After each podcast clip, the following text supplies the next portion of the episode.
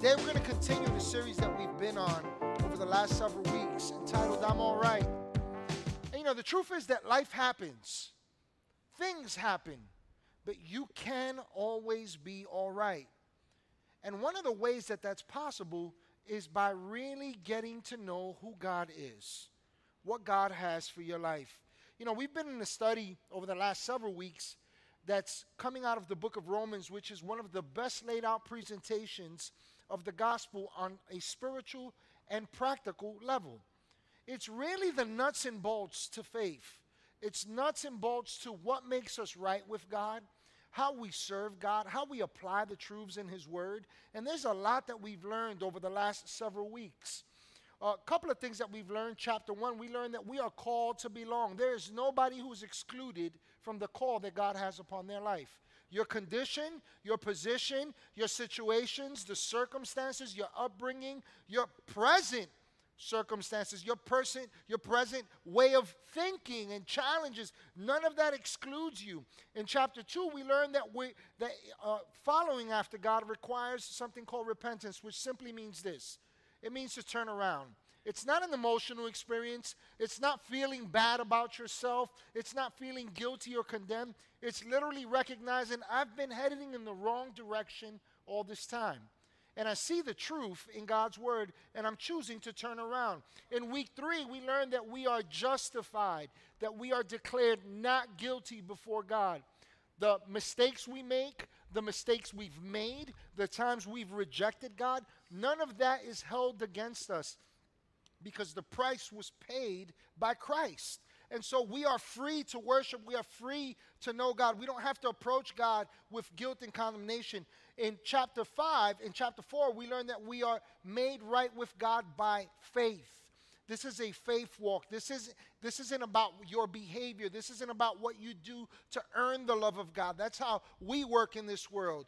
And in chapter 5, we learn that freedom from sin starts by breaking away from the beliefs associated with where we've been, uh, that we have a new identity. And I'm sorry, in, in, chapter 5, we learn that we have a new identity, a, a new, uh, we are a new creation in Christ. And in chapter 6 and 7, we learn that freedom from sin is a matter of breaking away from the beliefs that we held to, from what was behind us, that we can now look ahead. And so today, we're going to be basing our study out of Romans chapter 8. Romans chapter 8. And look, uh, the book of Romans is methodical, it's well laid out, but it's also very practical. And today I want to invite you to open your heart to the truth in God's word as we lean in and we learn on the topic follow the leader. Follow the leader.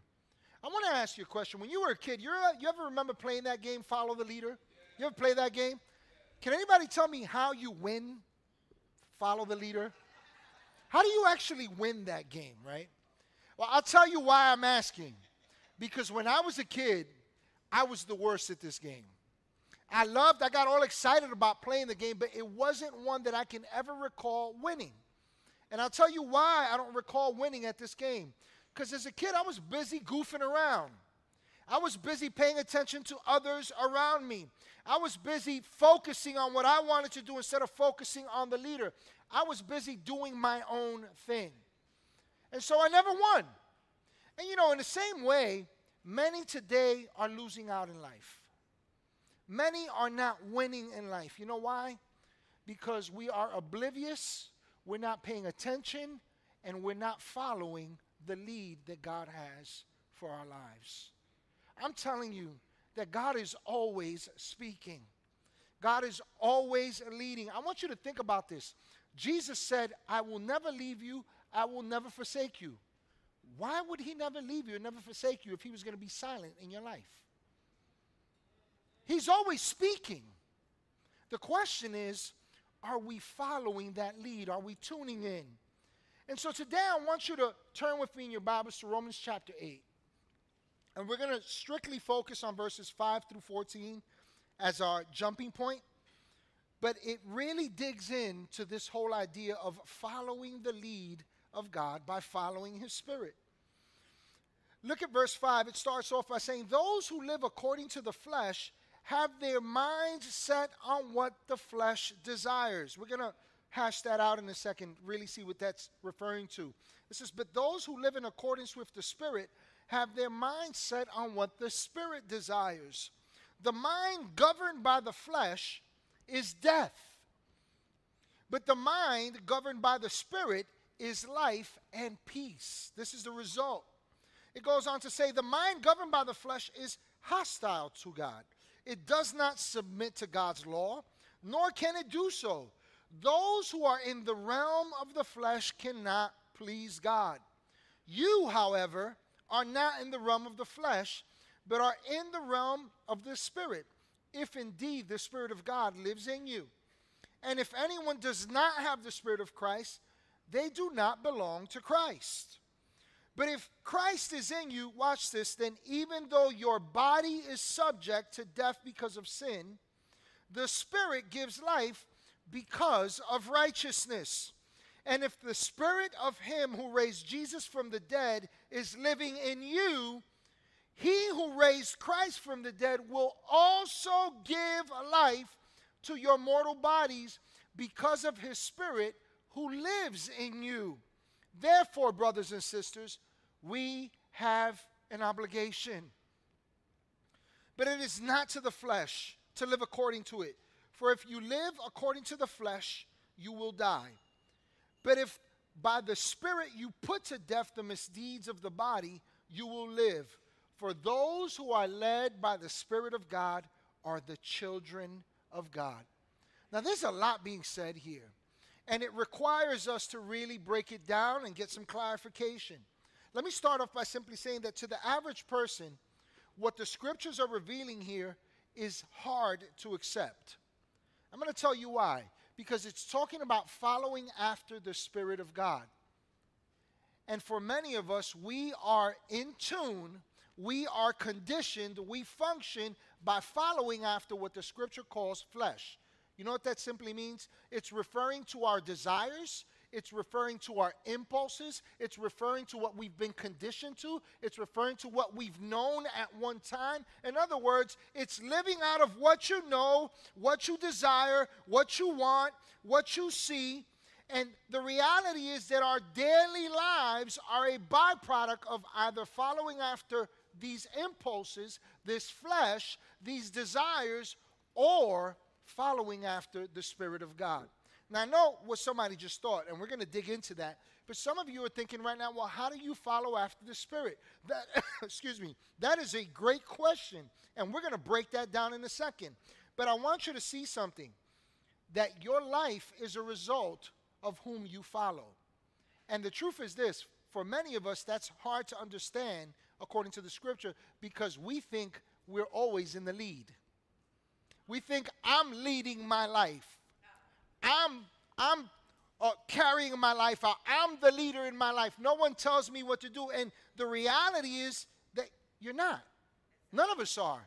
We're either following our instinct, our natural desires, or we're following the Spirit of God. The question is, who are you following? Who are you following? And so I remember years ago, um, some of you, you've been around long enough to, you've heard some of my escapades as a youth pastor years ago. Uh, I used to have a blast with kids. I was that crazy youth pastor that was willing to try anything to lead you to Christ. And so I remember one time, this was in one of those crazy times, but I remember a time where uh, we decided that we were going to take uh, the youth group, all the teens, to High Point, uh, High Point Beach High Point State Park, uh, which is right on the cusp of New York and Jersey in the Sussex area, somewhere out there. And so it was an object lesson. So the goal was we're going to go for a hike, and after this hike, we're going to end up at the beach, which really is a lake. Um, we're going to end up at the beach, and we're going to have a great day. And the kids got excited. So we took a couple of bus loads. We had a probably a, good hundred, hundred something kids that day. Um, and we get out there, and I had about seven, eight leaders, volunteers that were there, and they ranged in ages from mid 20s to all the way to like 60s. And uh, so we get there, and there's a lot going on, and kids are excited, and you know, I'm making sure everything's in place, and we're getting off the bus. And one of the leaders, the volunteers that I had there, this woman comes up to me um, because I was about to go get the directions from the park ranger. Which direction do we walk in to get to High Point, to the, to the beach area? Um, and so that was my intention. But in getting caught up, this woman who was a volunteer says to me, Pastor Jose, you want me to go to the ranger's office? I said, sure, go ahead and do that. Well, she goes, and as she's going, I just had this gut. It said, no, you go. And I said, nah, it's all right. I'm busy, right? I'm taking care of all this. So she goes. She comes back. She goes, yeah, it's that way. And so this was supposed to be a mile that we were supposed to walk. A mile. A mile. Right? So after the first hour of walking in that direction, I get this funny feeling we're heading the wrong way.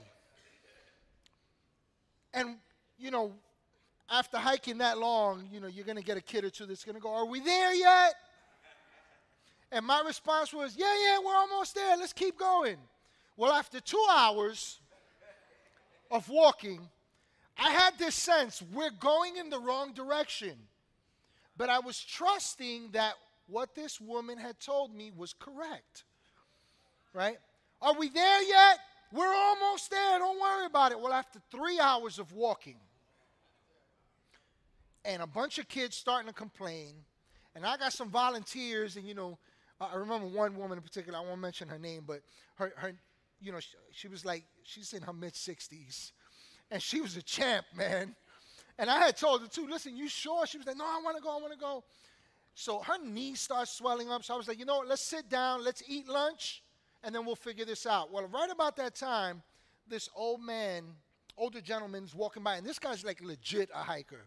Like he's got the poles, he's got a bag, he's got equipment. So I think this guy was like actually like hiking and camping at the same time.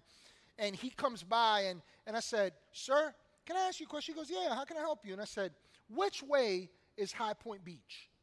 And he says, It's about three and a half hours that way.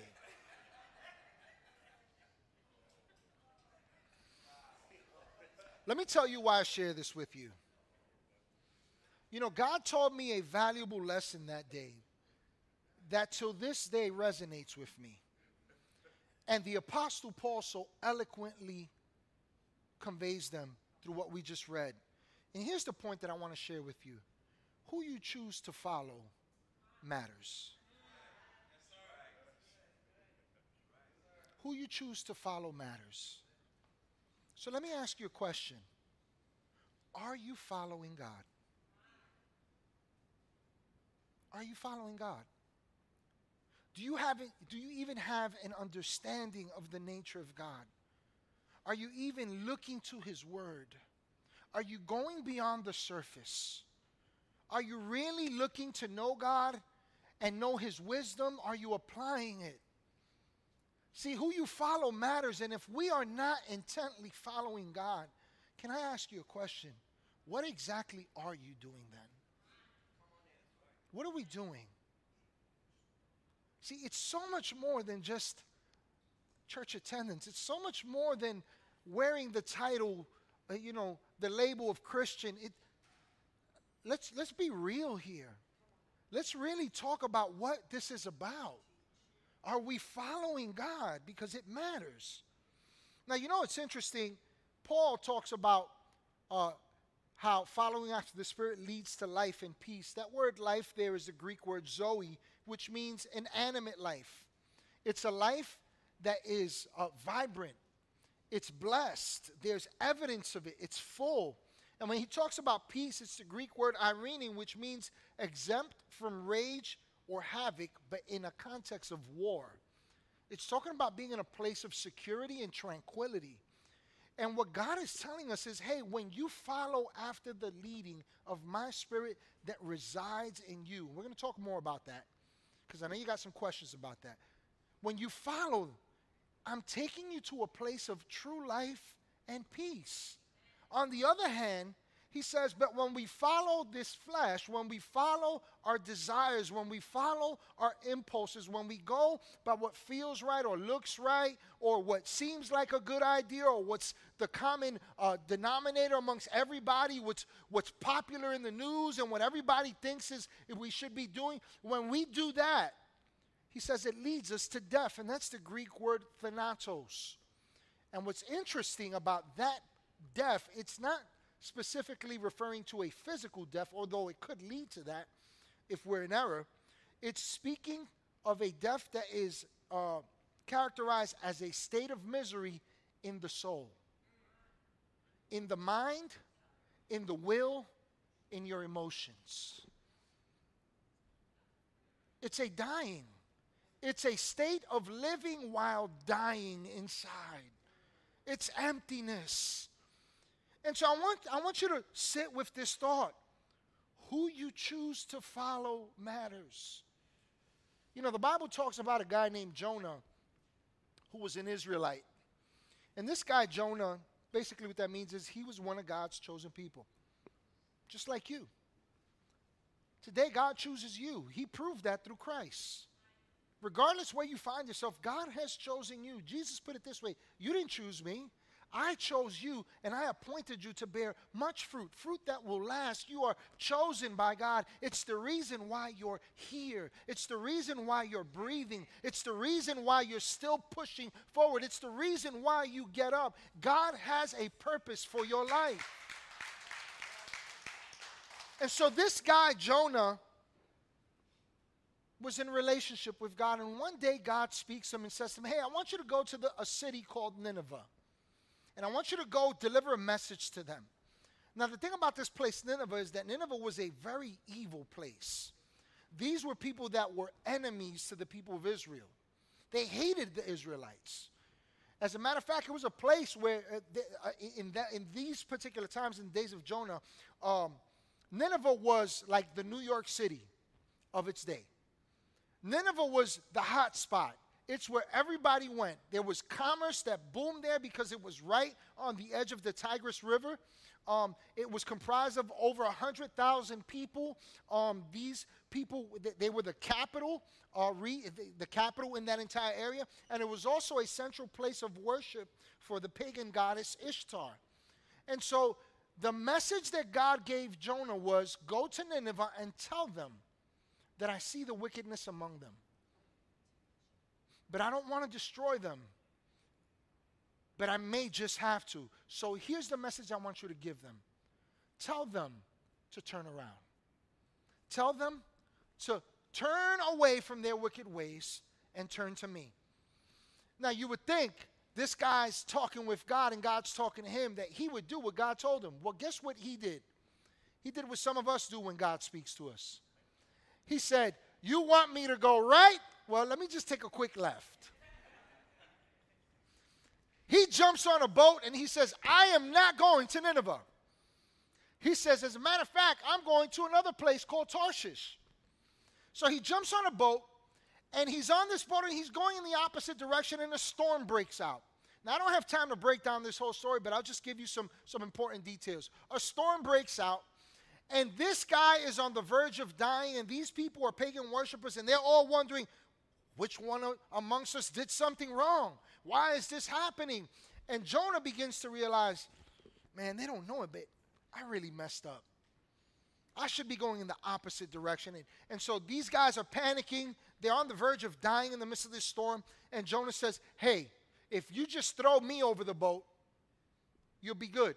And they're looking at him like, Why? He says, Because I'm the one that has done something wrong here. I'm heading in the wrong direction. And so they agree and they go, hey, let's get rid of this guy. They chuck him over the side of the boat, and this guy is perishing, and a fish comes up and swallows him, a large fish. Long story short, while he's in the, uh, Jonah chapter 2 records um, Jonah's turning around. He begins to cry out to God and it records his prayer, and Jonah says, God, I've messed up. And he says, But you're my deliverer. You're my God. Help me. And so the scripture says that the fish spits him out. And he ends up on the shore eventually, and Jonah heads to Nineveh. Now, get this he gets to Nineveh, he delivers this message, and a revival breaks out. These people that wanted nothing to do with God begin to turn towards God. They begin to serve God. They begin to reject their pagan gods and their pagan ways and all these evil things. And they begin to seek God and worship God. And after having experienced the mercy of God in the ocean, and after seeing a great move of God, you would think that this guy Jonah would be excited. He'd be excited for the people of Nineveh. He'd be excited about um, being delivered himself from, from the grips of death in the ocean. But instead, what we see is that Jonah became angry. He became angry. The scripture says that Jonah perched himself on a high point of ground that overlooked Nineveh, and he's looking at Nineveh, and literally, this is what the scripture is depicting. He's waiting to see what's going to happen to Nineveh. Let me translate that for you. He's waiting to see when are they going to be destroyed. He hates them. He's hurt because of them. He's holding on to all this bitterness, all this rage, all this negative stuff in his heart. He's wanting the worst for them. And so the scripture says that while he's up there, he attempts to create some sort of shelter to cover him from the scorching sun and it doesn't work. And all of a sudden, God brings up a plant, a leafy plant, the scripture says, a tree. And it grows over him and it provides him shade. But here's the thing Jonah's not grateful for it.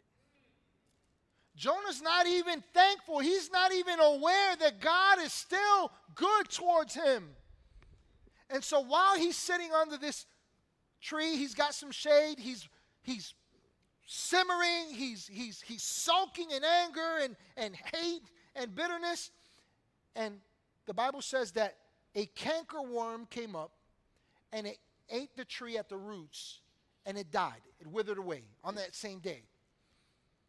And now he's scorching under the sun. But here's the thing now he gets mad at God.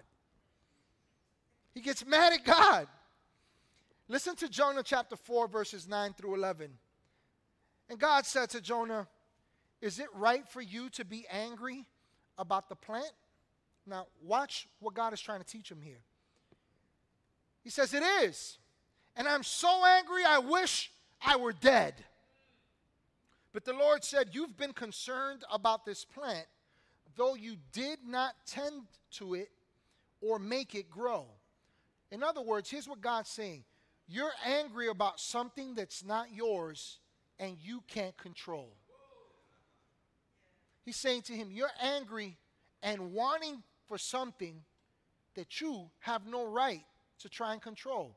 In other words, God's saying, That's my plan. Now, watch what God's trying to teach him here. He says, It sprang up overnight and died overnight.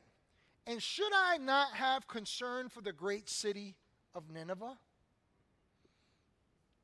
In which there are more than 120,000 people who cannot tell their right hand from their left, and also many animals?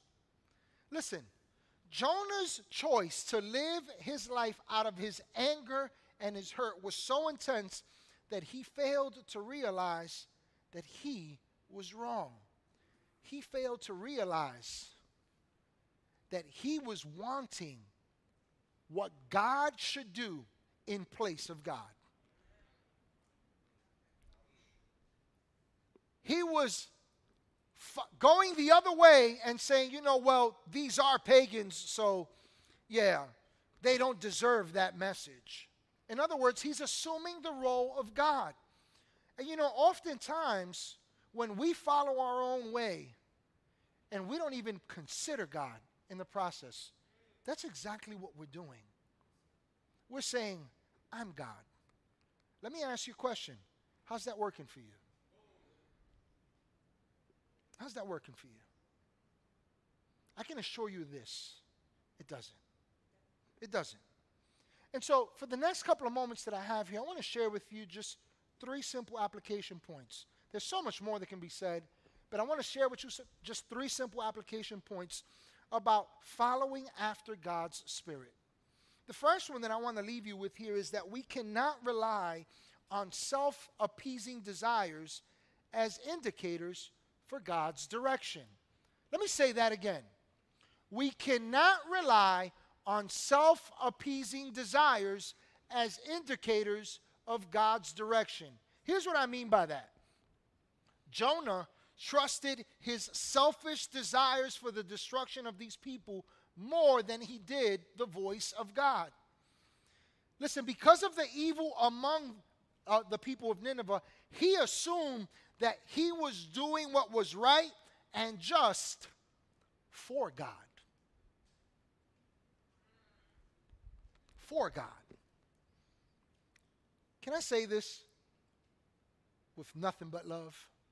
Just because it feels good does not mean it is God. Just because it feels right does not mean it is right. Listen, just because you want it doesn't mean it's yours to have. See, Romans 8, verse 12, we're going to go back there says this in the first half it says, For if you live according to the flesh, if you live according to your desires, if you live according to your plans, if you live according to what you've known apart from me, you know what the problem is oftentimes for us as believers? We try to live a new life with old resources. You can't seek God and still try and bring your junk with you. It doesn't work. It doesn't work. It'll never work. Listen, to have a new life requires you stepping into a new way of belief. It requires new information. It requires new experiences. And that's the invitation that we have with God. He's saying, I don't need your junk. I just want to heal your heart. I just want to show you a better way. I just want to lead you in paths of peace. Let me ask you something. If I came to you and I said, Man, I want to give you the very best in life, I want to provide for you in every regard. Here's what you'd probably do. Yeah, I don't know about that. What's, what's your agenda, man? What do you want from me? But that's how we respond to God in essence. That's how we respond to God. And what we're doing is rejecting the very goodness of God. This is where Jonah was. Why? Because he was really about himself, he was appeasing himself. Listen to what Proverbs 19 2 says about that those carnal desires, that self. It says, Desire without knowledge is not good. How much more will hasty feet miss the way? Let's leave that up on the screen for a moment. I want you to consider what it's talking about here. It's talking about a desire. We all have desires. But here's where we go wrong when our desires are not mixed and founded upon what the Bible calls knowledge. And in this context, the book of Proverbs is an entire book written about the wisdom of God, God's ways. It's not just some cool little nuggets that you get. It's so much more. It's the wisdom of God. That word knowledge there in the Hebrew speaks of godly perception. It speaks of godly wisdom and skill that comes from it. And so I want you to understand what the scripture is saying here. It's saying that your desire without a perception that is founded upon God's leading, it is not good. It is not good. See, our flesh relies upon factors that appeal to our senses. Follow my train of thought here. Track with me here the, what the Bible calls flesh, right, is just us seeking life apart from God, driven by our own selfish ambition, our own ways, our own thinking, our own uh, belief system based upon everything we've been through. And the thing about it is, this flesh, if I could just use it as an example, relies upon some different portals to gather information. How did you get to where you got to? Let me tell you how you got to where you got to. You saw it, you heard it, you felt it, you touched it, you probably smelt it, right? that was not proper English, by the way. I threw a T in there purposely. But listen, my point with that is this. If we just go based upon what we learn and experience through these portals, here's the thing it's limited information. Let me tell you why. These eyes can only take you so far, these ears can only capture so much. This touch is limited to your reach. Now, watch this. The leading of God is not limited by your experience.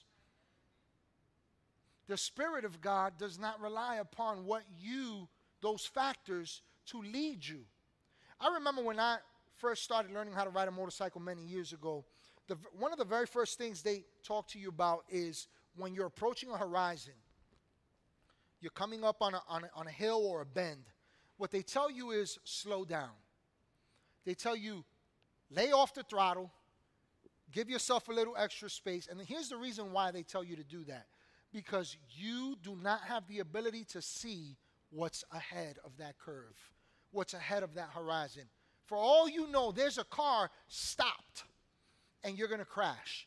My point with that is simply this if we just base life on what we experience, what we see, what we hear, what we feel, we're limited. But God is unlimited in His perception. God is unlimited in His wisdom and His knowledge. Come on now, somebody needs to hear this.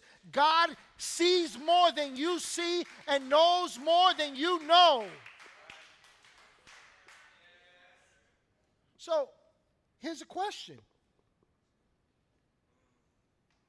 Who do you want to rely on? Do you want to rely upon the leading of God's Spirit? Jesus said, uh, uh, Paul says this in the scripture. He says in, in, in Romans 8 that the same Spirit that raised Jesus from the dead is living in you. And he said he uses this powerful statement. He says it quickens your mortal body.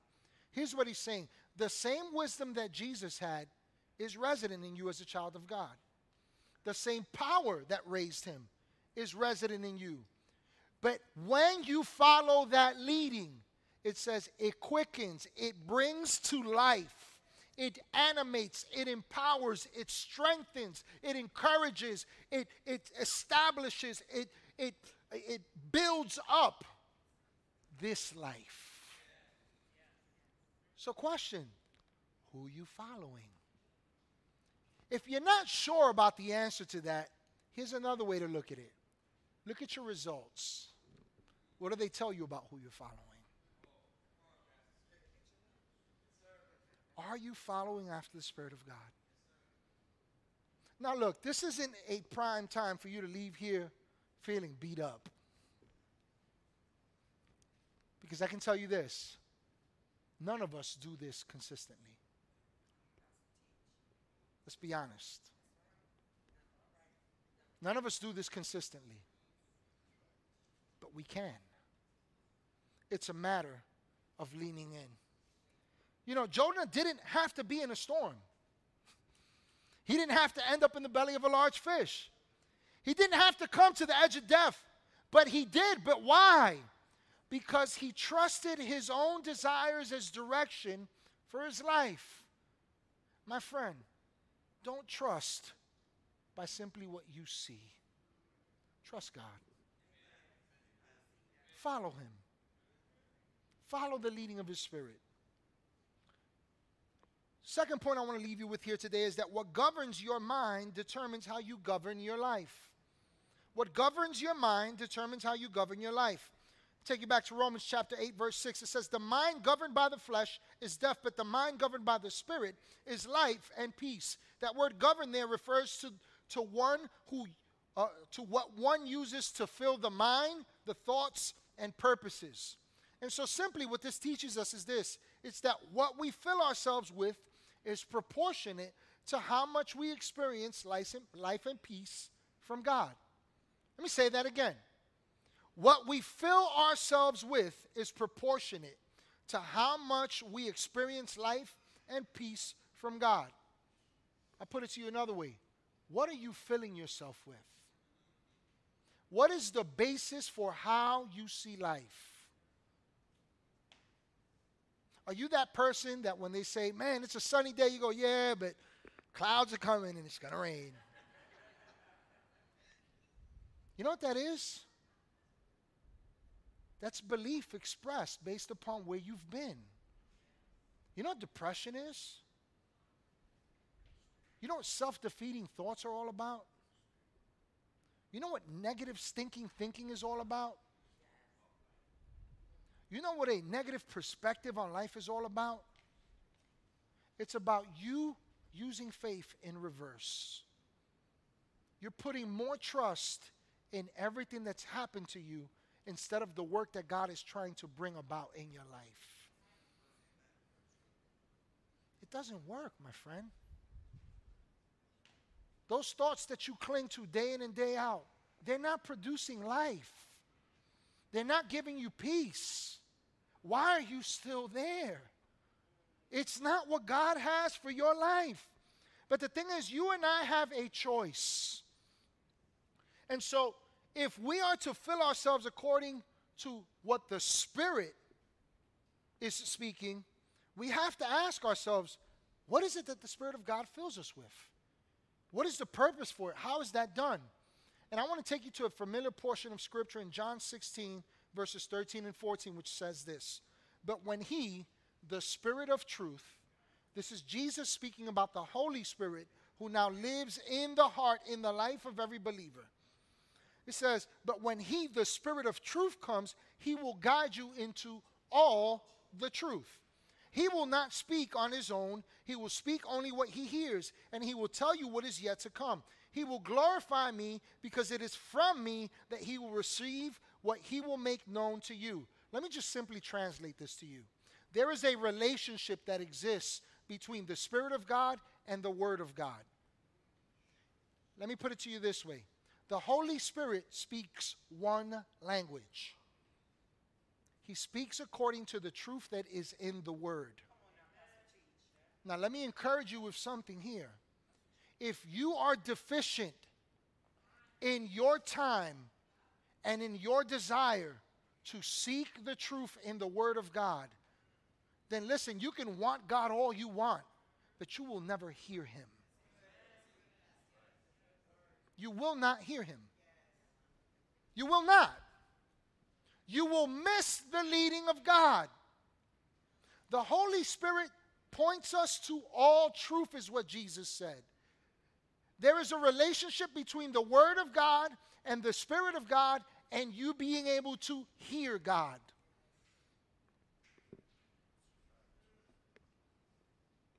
And so the Spirit of God is continually attempting to fill us with God's word, to lead us. And the purpose of doing so is not just so that we can rejoice like some of us do and go, oh man, I heard God. Well, why aren't you doing it?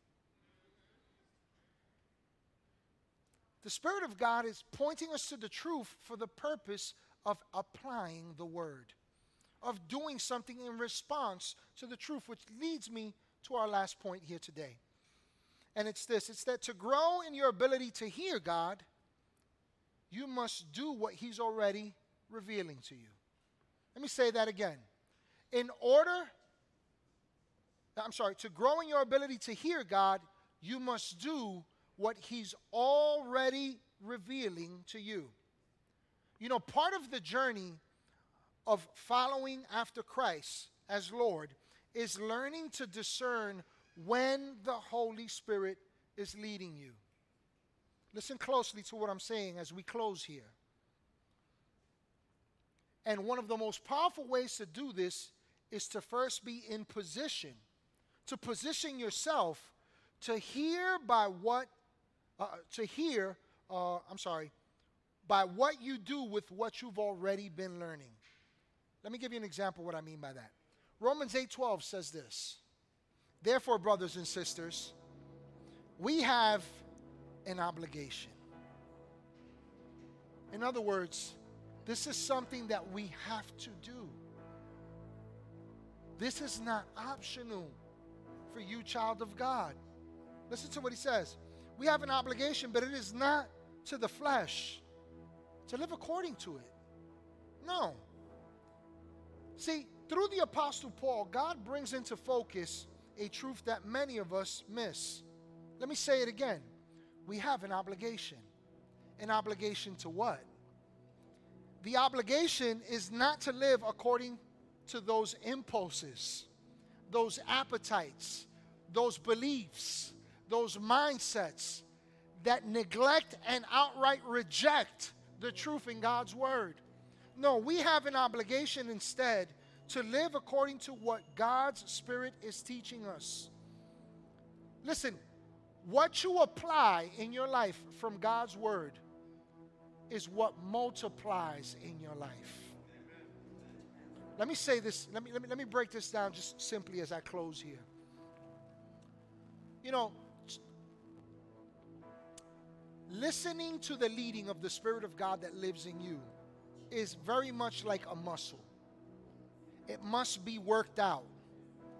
But as you work out what the Spirit of God is revealing to you, you become stronger in that, and your ability to hear becomes greater. Now, I'm going to tell you how that applies to this point I'm making here. Every one of us has had an experience with the Word of God where you've seen something that you should apply. And if you're struggling to hear God and to discern what the Spirit of God is leading you to, it's because you haven't been applying what you've already seen to be the truth. You're not working the muscle. And thus, if you're not working the muscle, you're not expanding your ability to hear. There are some of us that we're saying, God, heal my heart, but you haven't even forgiven.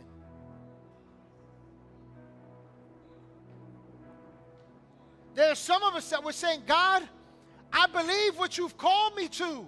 I know you've called me to do this in my life, but you're not even doing the little things. Jesus put it this way He who's faithful over little will, rule, will be made ruler over much. You can't expect to hear from God if you can't even apply the things that you see in the Word of God. And for each and every one of us, we must reconcile this truth in our heart that God is always speaking to us. There's so much truth that He's pointing us to in His Word. The question is will you do it? Will you do it? Let's stand here today. I want you to take a moment with God right now. I want you to take a personal moment with God right now. And I want you to consider this that God's will is that you have life and peace. That's what He's leading you towards. He's not leading you to your past. He's not leading you to a place of hurt. He's not leading you to a place of destruction. The things you've been through, they've never been His plan. Please don't be the one that believes that lie that, that says that God put you in a bad predicament to break you so that then He could therefore build you. God is not the culprit of the tragedies in your life. God is good, He is always good. But the reason why you're still standing after those tragedies is because God is still faithful. Hear the voice of God. Hear what God is speaking to your life. You've been following your own way, and it doesn't work. Now's the time to follow a new way. Let me lead you to life and peace. Let me show you is. Hey, everybody, thank you so much for joining us here at Church at the Bridge today. I pray that you had a personal encounter with God, that He spoke to you powerfully, and that He met you at your place of need with this message. I also want to encourage you to go ahead and subscribe to our YouTube page. By doing so, you'll be able to check out past messages, uh, past events that we've done. You'll also be able to see what's happening now and those things that are to come. And lastly, I'd like to invite you to join with us in all that God is doing with your giving feel free to do so on our website. Again, thank you again for joining us, and I can't wait to connect with you next week.